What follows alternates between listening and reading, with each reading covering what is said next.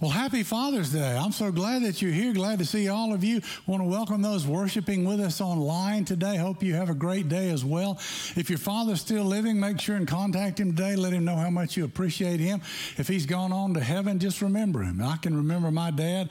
I can have conversations with him. I know what he's going to say because we were really close. So I appreciate that. But I'm glad that all of you are here today. And we're doing our series, and it's uh, the fourth message of five. And today we're going to be looking at spiritual disciplines. Now, I want to start out by talking to you in this way. Um, Laura, you know, my wife Laura, my coach, she, we are on this meal plan, right? And she put us on this meal plan. And, and so, what we're trying to do is we're trying to lose weight, but also we're trying to get my sugar down because I'm diabetic and it's been working. Yay! So my sugar is coming down. I like that. Sometimes I don't have to take short acting uh, insulin now, and that's a good thing. And so I'm very appreciative of that. But here's the point on this meal plan, it's different, you know, because you haven't done it this way before. And so when we first started to do it, you know, because you have to eat seven times a day and you eat every two and a half hours, but you only eat 100 calories each time you eat until five o'clock and you have dinner and you you, you have uh, lean and green and, and, vegetables and salad and, and some kind of fish or meat or chicken or something like that. Okay. Aren't you fascinated by this? I can tell. You're looking at each other saying, we ought to do that. That'd be great. Okay, well, anyway, when you first start doing it, it's just a discipline. It's just, you just do it. You just got to do it, and here's what you do because the coach is going to be looking. See, you get on those scales, she's got that clipboard, she's got that pen in her hand, she's looking down, looking up at me, looking down. I keep trying to make it go down, and it has a little bit. Thank God. Okay. So here's the point. Here's what you want to do. You, you, go and you just do something because you have to. But then what happens is you get used to it. It's familiar to you now. And so you're able to do it. I've got little alarms on my phone, and they tell me when it's time for me to eat a little snack that I'm supposed to have. And it's very specific. It's not just whatever, you know, you got to have what they say. But anyway, you get used to it, okay? Now, look, here's the same analogy what about your quiet time? You know, when, when you first start doing a quiet time and it's not familiar to you and you've never done it before, you kind of just do it because it's a discipline and you want to do it and you know you need to do it and you know it'll be a blessing to you, so you just do it. But here's what happens somewhere along the way, it's not just a duty and a responsibility, but it becomes something you look forward to. It's a relationship. And I was at this retreat years ago in North Carolina, and this preacher got up and he said, You know, I was burnt out in the ministry, and I went to this new church, and they were burnt out too, and we were the perfect match. And he said, I didn't have anything to offer. And he said, I got a friend that lives in Hawaii. His name's Wayne Cordeiro. This guy's name was Dick Wills. And he said he had gone through something similar. And as a result of that, he had done some work on spiritual formation. And he came up with this little journal, this little prayer journal. And he, if you read it every day, you can read through the Bible in a year. So I went out to Hawaii, he said, and I spent two weeks with my friend Wayne Cordeiro, and he showed me how to do that, and we spent time together and prayed together.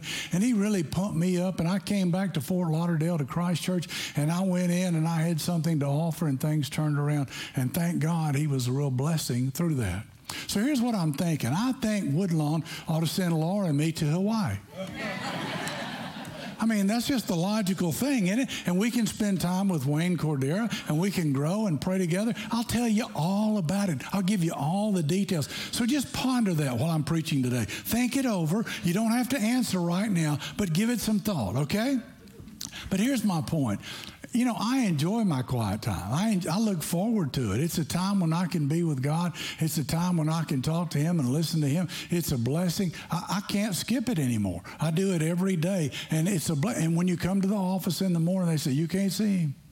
He, he's in there meeting with the Holy Spirit right now. You can't get in. And sure enough, I'm in there. I have my quiet time. Then when I get through that, I open my door and I'm available. People come. People call me on the phone. I had a preacher call me on the phone last week, and he said he left me a voicemail and he said, I know that you're really in there sleeping. You're not in there praying. Obviously he, he doesn't know how much help I need to preach. So, yeah, I was praying. And uh, I saw him at that memorial service I went to last week, you know, for a friend of mine who died. And, and uh, we were able to be together and have some time together. But, but my point is today on this Father's Day, you know, something may start out as something you know you need to do, you just do it, and then it grows on you, and then it becomes natural and it's real and it's a relationship and it's wonderful. So, whether it's exercise or coming home earlier from work or spending less money or saving more money or consuming less sugar, I just put that part in there for Laura. She was at the first service, or calling your mama more, you know, it's a discipline that you want to practice. Discipline facilitates progress. It takes discipline to see progress. You can't just think about losing weight and lose weight. We talked about that the first week. We said you can believe in God, but you've got to follow God to grow, right? And so you can believe, I'm going to lose weight. Uh, nothing really happens then. You got to make it active, right? And then discipline facilitates prosperity. It does that financially, relationally, physically. And then discipline requires delayed gratification. Do you know what delayed gratification is? Well, let me just tell you. They taught us this when I was a child. Here it is delayed gratification is doing what you ought to do now so you can do what you want to do later. I was taught when I was a child do your work first then you can play. Anybody else ever learn that theory there? Put that into practice? That's what it's about. And so we're talking about being faithful. Are you just filled up with faith? Fueling your faith in a world that is on empty because you're not going to get filled up from the world, right? You've got to get fueled up from God. And Jesus said, Follow me. And we talked about the difference in Jesus saying, Follow me, and the church saying, Believe in me. Because believe in me is so much easier. It's safer, it's less demanding, and believing in God doesn't require any change, does it? But following, it's active. You've got to get up and go do something to be with Him. Believing in God creates a feeble, frail, fragile faith, okay? It's easily broken and easily lost. But when you believe in order to follow, that's when it really kicks in and makes a difference. And so, what would you do in your life if you were confident that God was with you? I talked about this in the first sermon from this series, and I talked about several times in my life when I was able to do something. God called me to do it. I stepped out on faith. I was willing to do it only because I knew God was calling me and He was with me, and I was not alone. And I would never have attempted it on my own, but with God, I was willing to do so. It's outside my comfort zone. So I want you to think about that, and I want you to think about what would you do if you were sure that God was with you. And maybe jot that down somewhere where you'll remember it. Think about that later on today because maybe He's calling you to do that. Now, what fuels or facilitates the development of active, enduring faith? And we said there are five things in this series we're talking about that help us grow our faith, right? And so the first one, just for a quick review, if you haven't been here, is practical teaching practical teaching. You see, what I needed was practical teaching. I, I believed in God. I just didn't know how to express it. I didn't know, I didn't know how to read the Bible. I didn't know how to pray. I didn't know how to be in a small group. I didn't know how to go to, I didn't know how to do those things. And then somebody came alongside me and they helped me and they taught me. I told you I give Bibles away to people because they're easy to understand and I go over it with them and I explain it to them and they can learn something real quickly from just looking at these Bibles that I hand out. So it's practical teaching, it's application. You know, if you can put it and apply it to life, it makes all the difference, doesn't it? And then the second thing that we said is that we have a personal ministry. Something happened. Somebody invited you to do something for somebody else, to serve somebody else. You never thought you could do it before, but now you're going to step out of your comfort zone. I, I don't know how to teach those young people. They're smarter than I am. I can't teach those Bible, people the Bible, those adults. They've been reading the Bible longer than I have. I don't know how to do any of that stuff. But then you felt this nudge from the Holy Spirit and he was talking to you. And you said, Who, Lord? Me? And he said, Yeah, I'm not talking to the one behind you, I'm talking to you.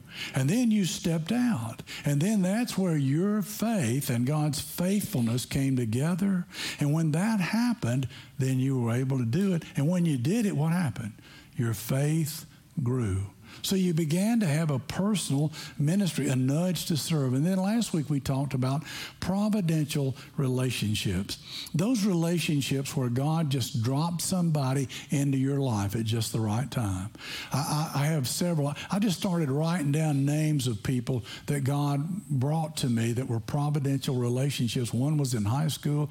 Some of them later on were ministers who hired me and put me to work. One was at my church camp. Later on, it was my president of my seminary, just different people who blessed me. They were just encouraging to me. They taught me. They took time with me. They were patient with me. They helped me. I mean, I just looked at them and I saw Jesus, and, and I was just encouraged and excited to follow along with them. And so I'm so grateful for them. And I told you last week when I go to that memorial service, there was one there that I was going to see, and I did. I told him how much I appreciated, told him about my sermon, and told him how much I appreciated him for all that he had done. And then today, we're looking at spiritual disciplines. Spiritual disciplines. and so that's when you just sit down clear out some space, determine, you know what, I'm going to have a quiet time and I'm going to do it wherever I am and I'm going to do it first thing in the morning and I'm going to spend time with God and I'm going to pray and I'm going to read the Bible and I'm going to listen. I'm going to read other devotional material. I maybe do a little journal like Joe does. I'm going to write down stuff from the scripture that I read and I'm just going to allow God to speak to me. And here's what happens. Ought to becomes want to, right?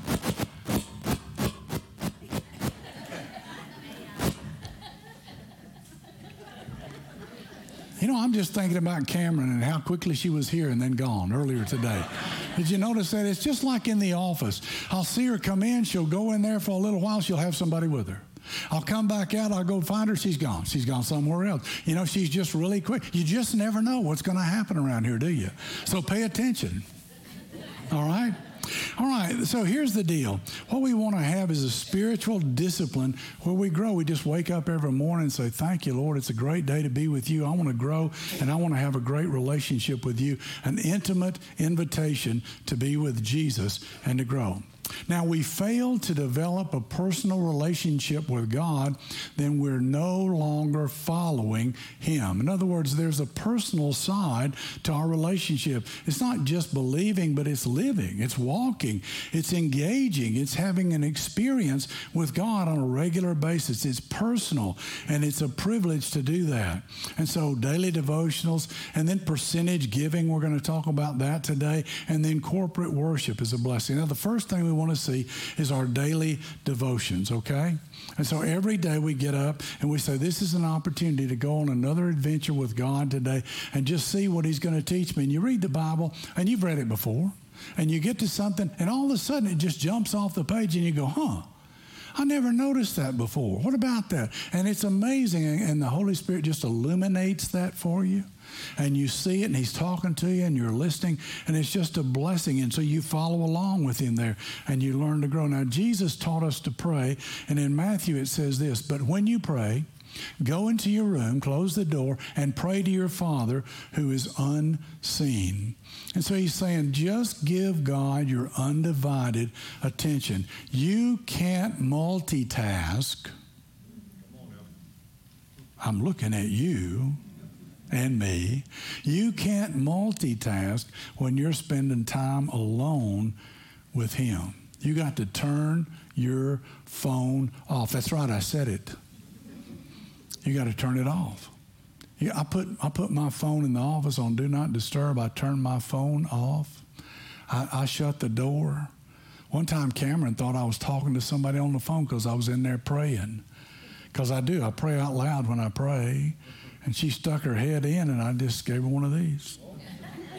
And she disappeared real quickly again, just like that. That's, in fact, I think that's where she learned how to do that, was right there that day. Okay? And then it goes on in Luke and he says this Yet the news about him spread all the more, so that crowds of people came to hear him and to be healed of their sickness. But Jesus often withdrew to lonely places and prayed.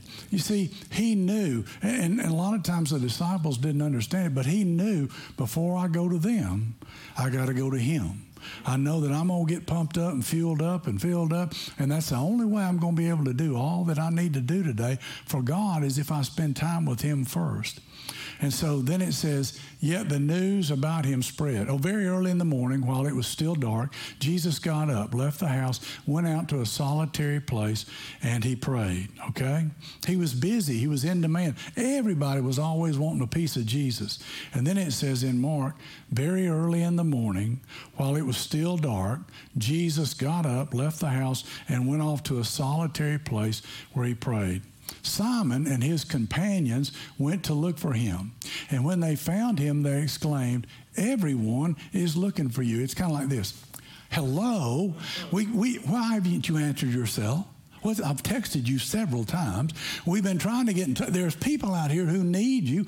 What are you doing out there? Get out here with us. And they didn't catch on. But Jesus was teaching them to make God a priority. You had time alone with the Heavenly Father, it would be a blessing to them. And then the second thing is percentage giving. The reason God wants us to give to Him is so that we'll learn to trust Him. That's really the only reason we do it. He uses it for other people and blessings, but it's so we'll learn to trust Him in that area. So we decide up front, we pre decide, you know what, Lord, I'm going to do that. I'm going to give a percentage to you because you teach me to do it. And in Matthew, He says, So do not worry, saying, What shall we eat? What shall we drink? Or what shall we wear? Jesus says, Your Heavenly Father knows you've got a child in college. Your Heavenly Father knows that you just lost your job. He knows what's going on. He knows about the details of your life. And you say, But what if there's not enough for me? Right? And God says, Hey, I'm in charge of everything. I've got all you need, and I can take care of you. So it says there, Jesus responds and says, um, For the pagans run after all these things, and your heavenly Father knows that you need them, right? So, what he's saying is don't act like the world. Don't act like other people who don't know God. Don't just chase those things that you think you've got to have. Trust God and all these things will be added unto you. So if you really believe in Jesus and you really trust Him, you can do that.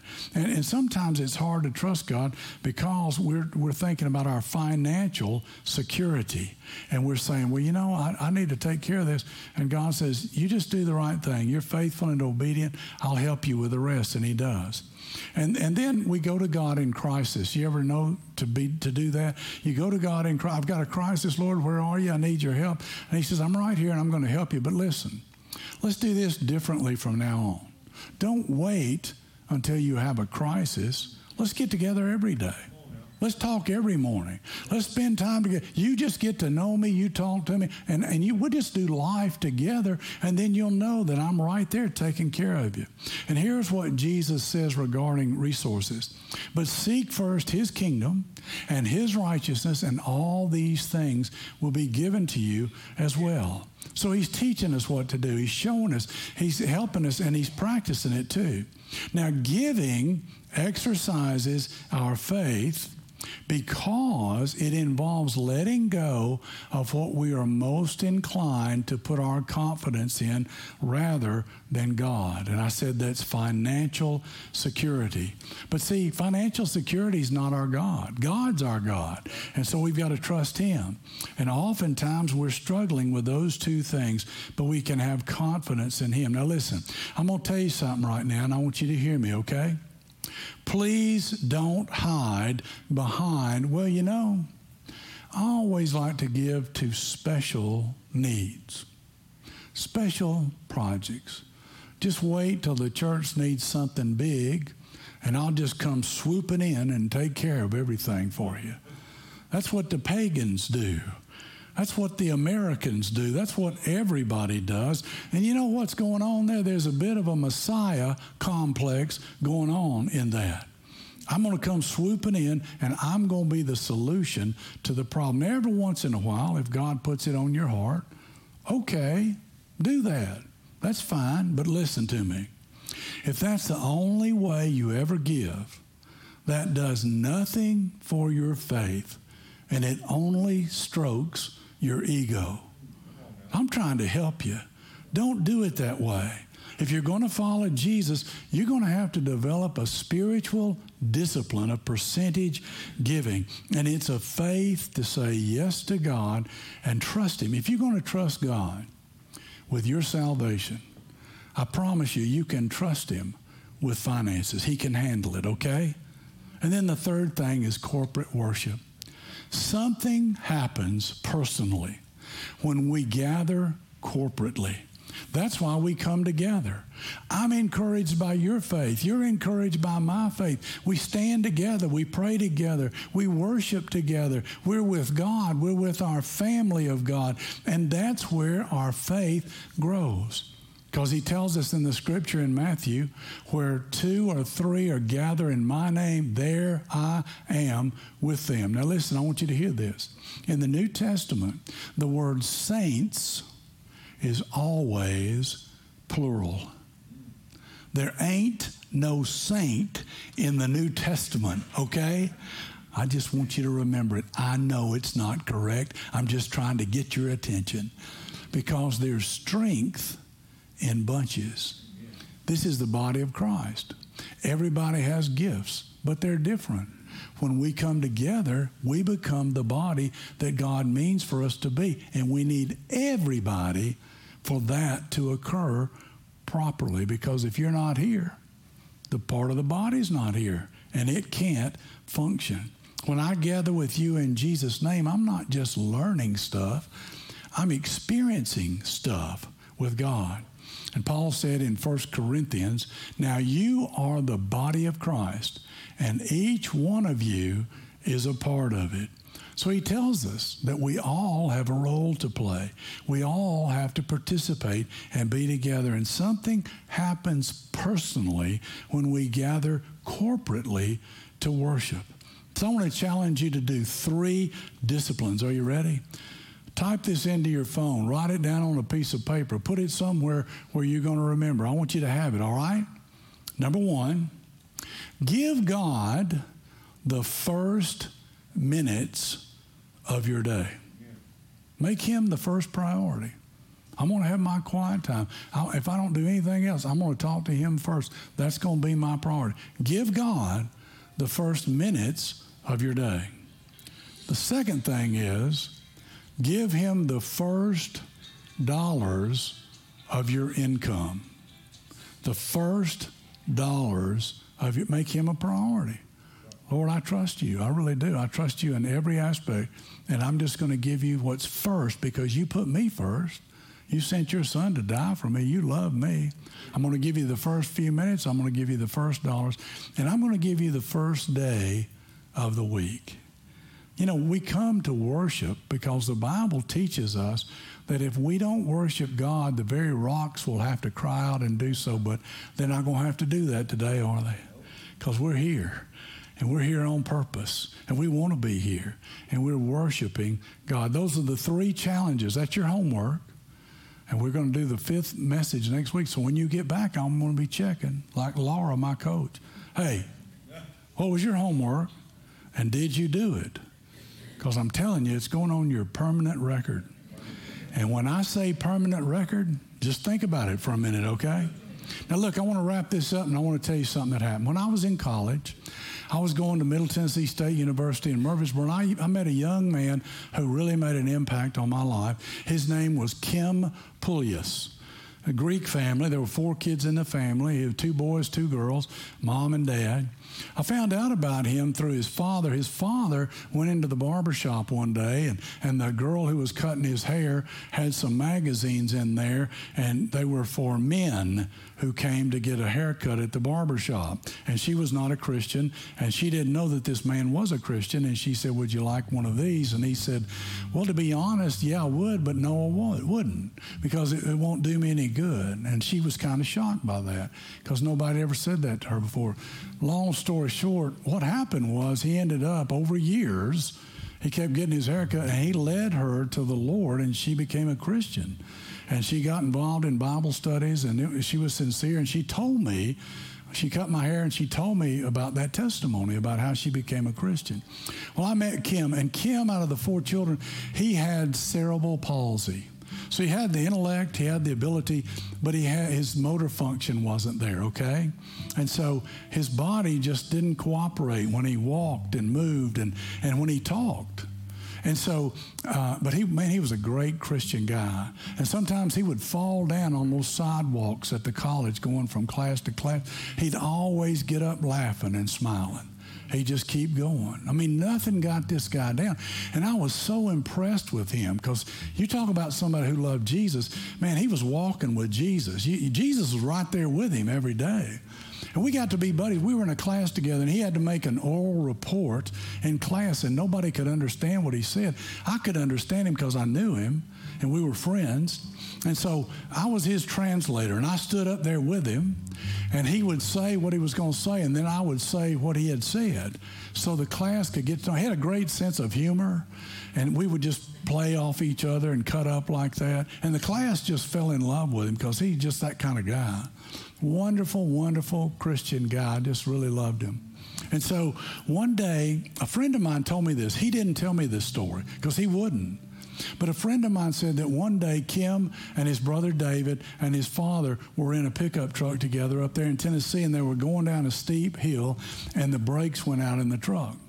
Now, his daddy and his brother were Christians, okay? And he's a Christian, obviously. And they got a little concerned. But you know what Kim was doing? Praise the Lord, we're going to see Jesus. He was so excited.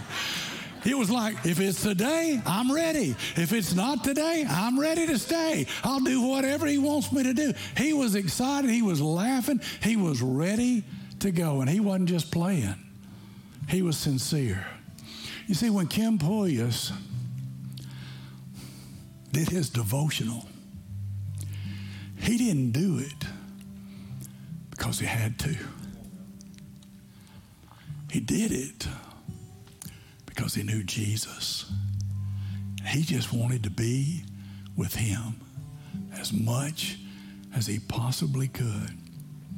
And I got a front row seat to watch Kim Poyas and God, and it blessed my life.